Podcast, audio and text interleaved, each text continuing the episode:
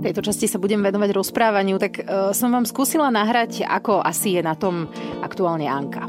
Tata. Kde? Kde? Pôjdeme tata.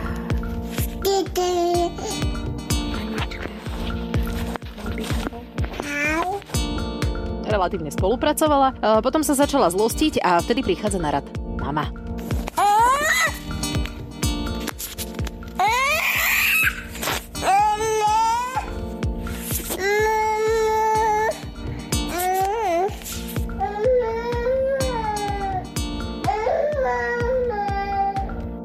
No a potom nás vyrušil táto. Kukurička, ty si sa A prečo sa ma bojí? Ja som tvoj táto. Som tvoj táto. Láska.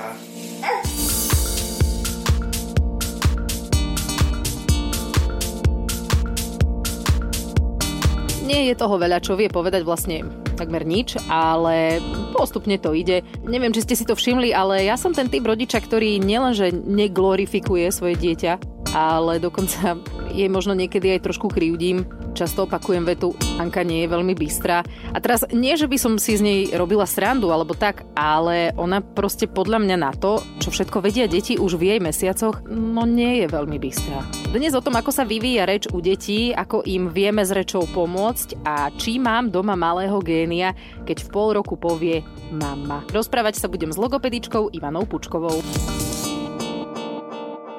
No dobre, povedala som to, možno nie je úplne milo na to, že ide o naše dieťa, ale Anka naozaj akoby trošku zaostávala za rovesníkmi. Aj výškou je jednoznačne najmenšia všade, kde prídeme a zároveň mám pocit, že toho nevie toľko ako iné deti. Ale teda treba jedným dýchom dodať, že ma to nedeprimuje, lebo viem, že všetko dobehne má 14 mesiacov a stále sa ma nechodí. No nechodí, no. Má pred sebou celý život, ešte bude po tých nohách chodiť dosť. A že niektoré deti chodia už v 10 mesiacoch. Dobre, no. A chodia správne? Nestane sa potom, že v budúcnosti budú mať ploché nohy napríklad? No možno aj Janka bude mať, ale teda aspoň viem, že to nie je z toho, že začala skoro chodiť. Ale nie o nohách som chcela skôr o tom rozprávaní. Aj keď v podstate ono to je prepojené, volá sa to psychomotorický vývin, uh, presne preto, lebo to spolu súvisí.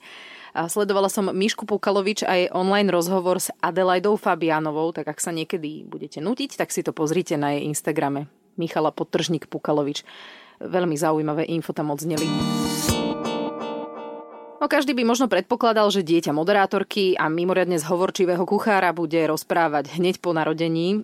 Anka povedala mama, aj tata, keď mala asi pol roka, ale ja som ten typ rodiča, ktorý vie, že to nie preto, lebo je geniálna, ale preto, lebo je to proste náhoda.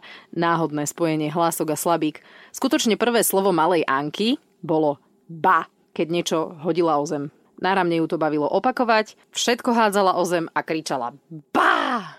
A občas sa jej podarilo aj bác. Občas povie aj pápa, alebo keď jej poviem, že ideme tata, tak zopakuje tata, e, povie niekedy aj mama, ale stále si nie som celkom istá, že či tým myslím mňa, lebo niekedy mám pocit, že je to také skôr mama, akože meme, neviem.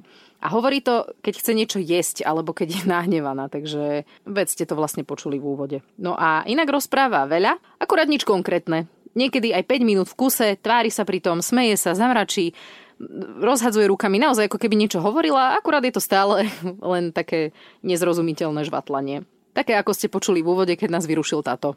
Začala hovoriť hau, keď počuje brechať psa a ja som bola strašne hrdá, že rozpozná psa, ale spomínala som, že potom sme boli v zoologickej v Košiciach a tam vlastne boli hau všetky zvieratka. No a ešte používa au. Niekedy to aj sedí, že udrie sa alebo potiahne sa za vlasy a povie au ale niekedy kričí au, aj keď ju chcem pohľadkať, ale jej sa to zrovna nepáči. A tak celkovo sme s babkou Erikou prišli na to, že to au skôr znamená nesúhlas. Že keď niečo prosto nechce, tak zakričí au. A niekedy to tak aj potiahne, že au. Aj tak vyšpúli pery. Vtipná je pritom. Takže naozaj na 14 mesiacov pomerne oklieštená slovná zásoba najmä teda keď niektorí si naozaj myslia, že im už polročné dieťa rozpráva. Je to ozaj rozprávanie v tom pol roku? Toto je obdobie džavotania, kedy e, detičky rozprávajú viac menej slábiky, ktoré sa často opakujú, ale to je potom také mama ma skôr viac, viac opakujúcich sa slabých za sebou ako keby. Aha, čiže keď povie mama, má, tak to ešte len tak si akože žvatle. Žvatle. Uh-huh. A až keď povie mama, že napríklad odídem z miestnosti a zakričí mama, tak áno, to, to už je slovo. Privolávania, áno, áno, tam závisí od toho, že či už je to slovo, ktoré zastupuje nejakú funkciu, či je to, to privolávanie tej mamičky, alebo že sa mu niečo nepáči, tú mamu chce zavolať a podobne. Čiže slovo sa stáva slovom kedy? Keď mhm. zastupuje nejakú funkciu. Čiže keď napríklad naša Anička robila, že hodila niečo o zem a zakričala bá.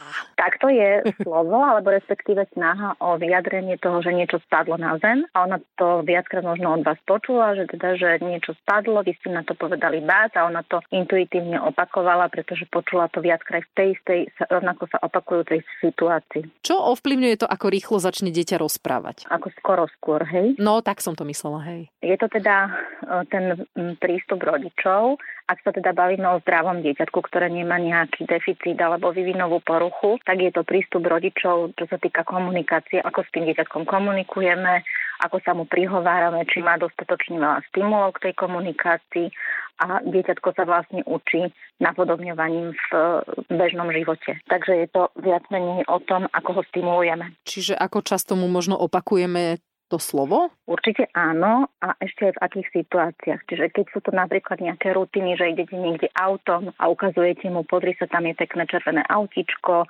aké je to autičko, autičko je červené a ona počuje v, ten, e, v, tom, v tej situácii viackrát to slovo auto, tak sa to ľahšie naučí, pretože to bude vnímať a pomyslne zistí, že tá čudná vec, ktorá sa pohybuje a stále počuje, že to je auto, tak potom to tak príjme za svoje a začne to používať. Ja keď som nebola matka, tak mi bolo strašne čudné, že ako sa ľudia rozprávajú s deťmi a dokonca som sa na tom aj smiala. Keď niekto povedal na svetlo žíža, tak hovorím, prečo hovoríš žíža, však jej povedz svetlo.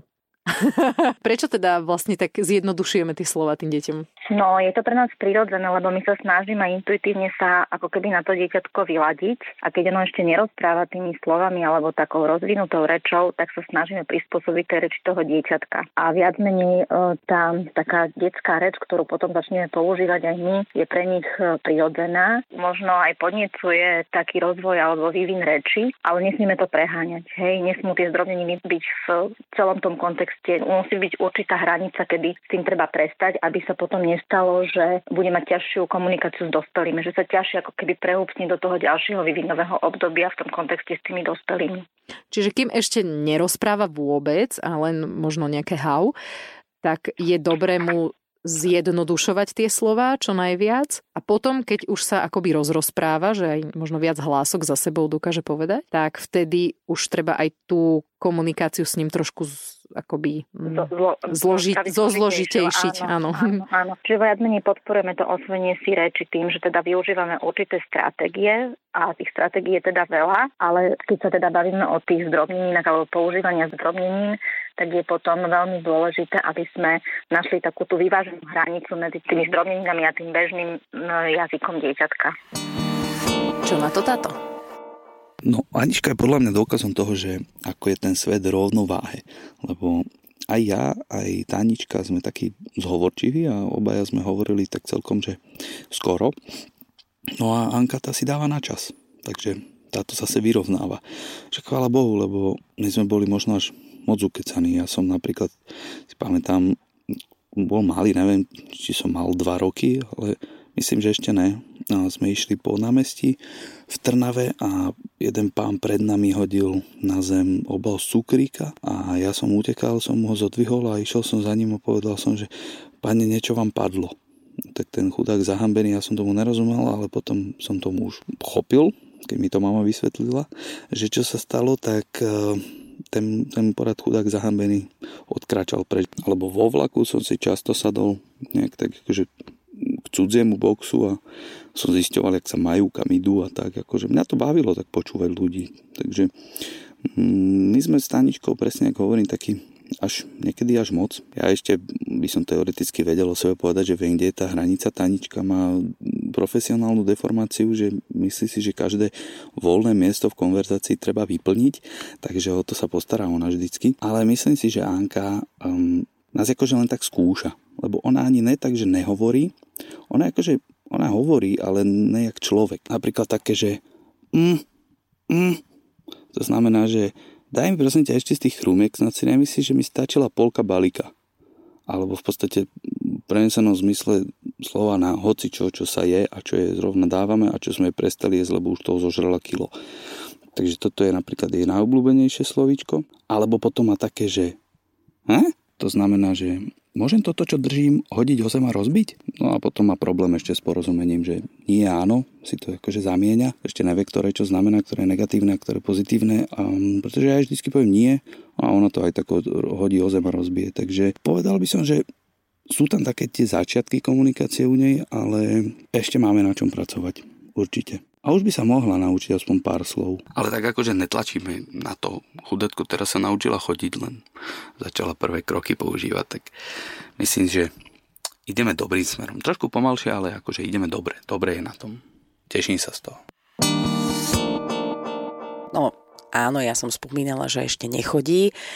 Ona prejde pár krokov, ale stále, keď si môže vybrať a niekde potrebuje byť rýchlejšie, tak sa dá na 4 tak preto ja hovorím, že ešte nechodí.